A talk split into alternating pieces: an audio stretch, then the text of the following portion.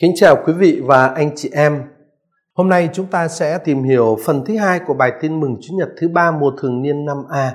Cụ thể là chúng ta sẽ đọc Matthew chương 4 câu 17. Khi Đức Giêsu nghe tin ông Gioan đã bị nộp thì người lánh qua miền Galilee. Từ lúc đó, Đức Giêsu bắt đầu rao giảng và nói rằng: Anh em hãy sám hối vì nước trời đã đến gần. Nước trời đã đến gần là thông tin được công bố và cái điều kiện để có thể đi vào nước đó là sự hoán cải đời sống metanoia. Nước trời là một kiểu nói Semit để tránh đọc tên Thiên Chúa. Vì thế, nó có ý nghĩa như kiểu nói nước Thiên Chúa ở trong các tin mừng khác. Vậy Đức Giêsu khẳng định rằng nước trời tức là chính Thiên Chúa trong tư cách là Chúa tể và là vua của dân người. Nước trời đã đến gần. Rồi từ đó, Ngài nêu lên một điều kiện mà người ta phải thực hiện để có thể được vào sống ở trong nước của Thiên Chúa, ở trong nước trời. Đó là người ta phải hoán cải đời sống. Để gia nhập nước trời, người ta phải hoán cải tức là phải thực hiện một sự thay đổi con người mình, từ nội tâm bên trong đến cái thái độ bên ngoài. Toàn thể con người hoàn toàn quy hướng về thiên chúa. Cái sự hoán cải là sự thay đổi đó sự thay đổi hẳn đời sống như vậy. Và sự hoán cải đời sống này có nền tảng ở trong lời dạy của các ngôn sứ. Ví dụ như chúng ta có thể thấy trong Isaiah chương 1 câu 16 đến 17 Hãy rửa cho sạch, tẩy cho hết và vứt bỏ tội ác của các ngươi khỏi chướng mắt ta. Đừng làm điều ác nữa, hãy tập làm điều thiện, tìm kiếm lẽ công bình, sửa phạt người áp bức, xử công minh cho cô nhi, biện hộ cho quả phụ vân vân và vân vân. Người ta được mời gọi phải thay đổi đời sống của mình cho phù hợp với nước của Thiên Chúa. Ở trong niềm trông chờ nước Thiên Chúa vốn là rất mãnh liệt trong suốt lịch sử Israel thì dân chúng Do Thái nói chung nghĩ rằng nước Thiên Chúa sẽ được thực hiện nhờ đấng Messia, một vị vua thuộc dòng dõi David. Và đấng Messia sẽ chiến thắng muôn dân, sẽ đem lại vinh quang vĩ đại cho Israel. Vậy đó là công trình của Thiên Chúa. Vâng, tuy nhiên khi rao giảng về sự hoán cải đời sống như là một điều kiện để được gia nhập vào nước Thiên Chúa đó thì Đức Giêsu hôm nay cho thấy rằng nước Thiên Chúa không chỉ là kết quả của sự can thiệp của Thiên Chúa mà còn đòi hỏi cái sự cộng tác của con người.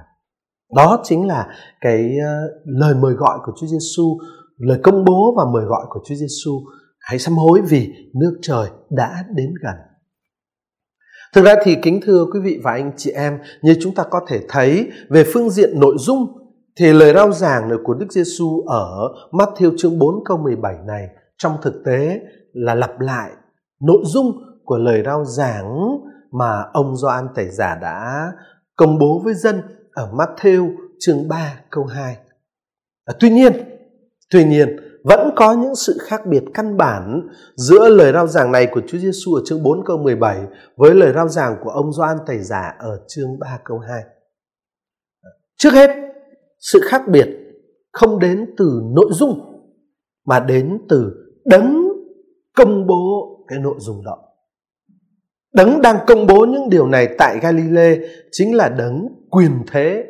Do đó, chính cái sự hiện diện của Đức Giêsu của đấng quyền thế đã là một đảm bảo thực sự cho ơn giải thoát và cho quyền chủ tể của Thiên Chúa được thực hiện.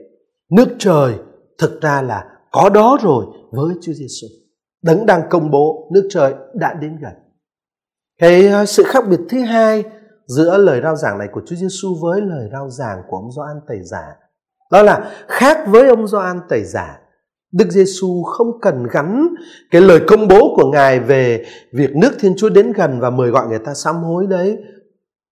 Người không cần phải gắn cái lời công bố đó với một phép rửa bằng nước, cũng chẳng gắn với bất cứ nghi thức nào như ông Gioan Tẩy Giả đã phải làm. Chính Đức Giêsu trong sự tuyệt đối của người, trong cái vai trò đặc biệt của người và trong cái cái cái vị thế đặc biệt của người người công bố một thực tế mà không cần được phải bảo đảm bằng bất cứ một nghi thức hay một cái ờ, hành động nào cụ thể. Vậy kính thưa quý vị và anh chị em, hôm nay Chúa Giêsu vẫn đang nói với từng người và với tất cả chúng ta trong quyền năng tuyệt đối của người. Anh em hãy sám hối vì nước trời đã đến gần. Thiên Chúa và quyền năng chúa tể của người vẫn đến với chúng ta từng lúc từng lúc và người luôn sẵn sàng thi thố trên chúng ta vương quyền thánh thiện và lân mẫn của người. Tất cả hạnh phúc thật sự của chúng ta là được sống dưới quyền chúa tể đó của chính Thiên Chúa. Nhưng có một điều kiện không thể miễn trừ, đó là chúng ta phải quay về với Thiên Chúa. Tức là chúng ta phải hoán cải. Trong sự tự do của mình, trong ý thức đầy đủ của mình, chúng ta phải quay về và đón nhận ân huệ đến từ Thiên Chúa. Đó là việc chúng ta được kêu gọi thực hiện mỗi ngày trong tư cách cá nhân cũng như trong tư cách gia đình và cộng đoàn. Nước trời đã đến gần và đã có đó với Chúa Giêsu.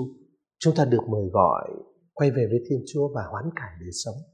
Xin Chúa cứu thế, ban cho tất cả chúng ta ơn hoán cải chân thành. Xin kính chào quý vị và anh chị em.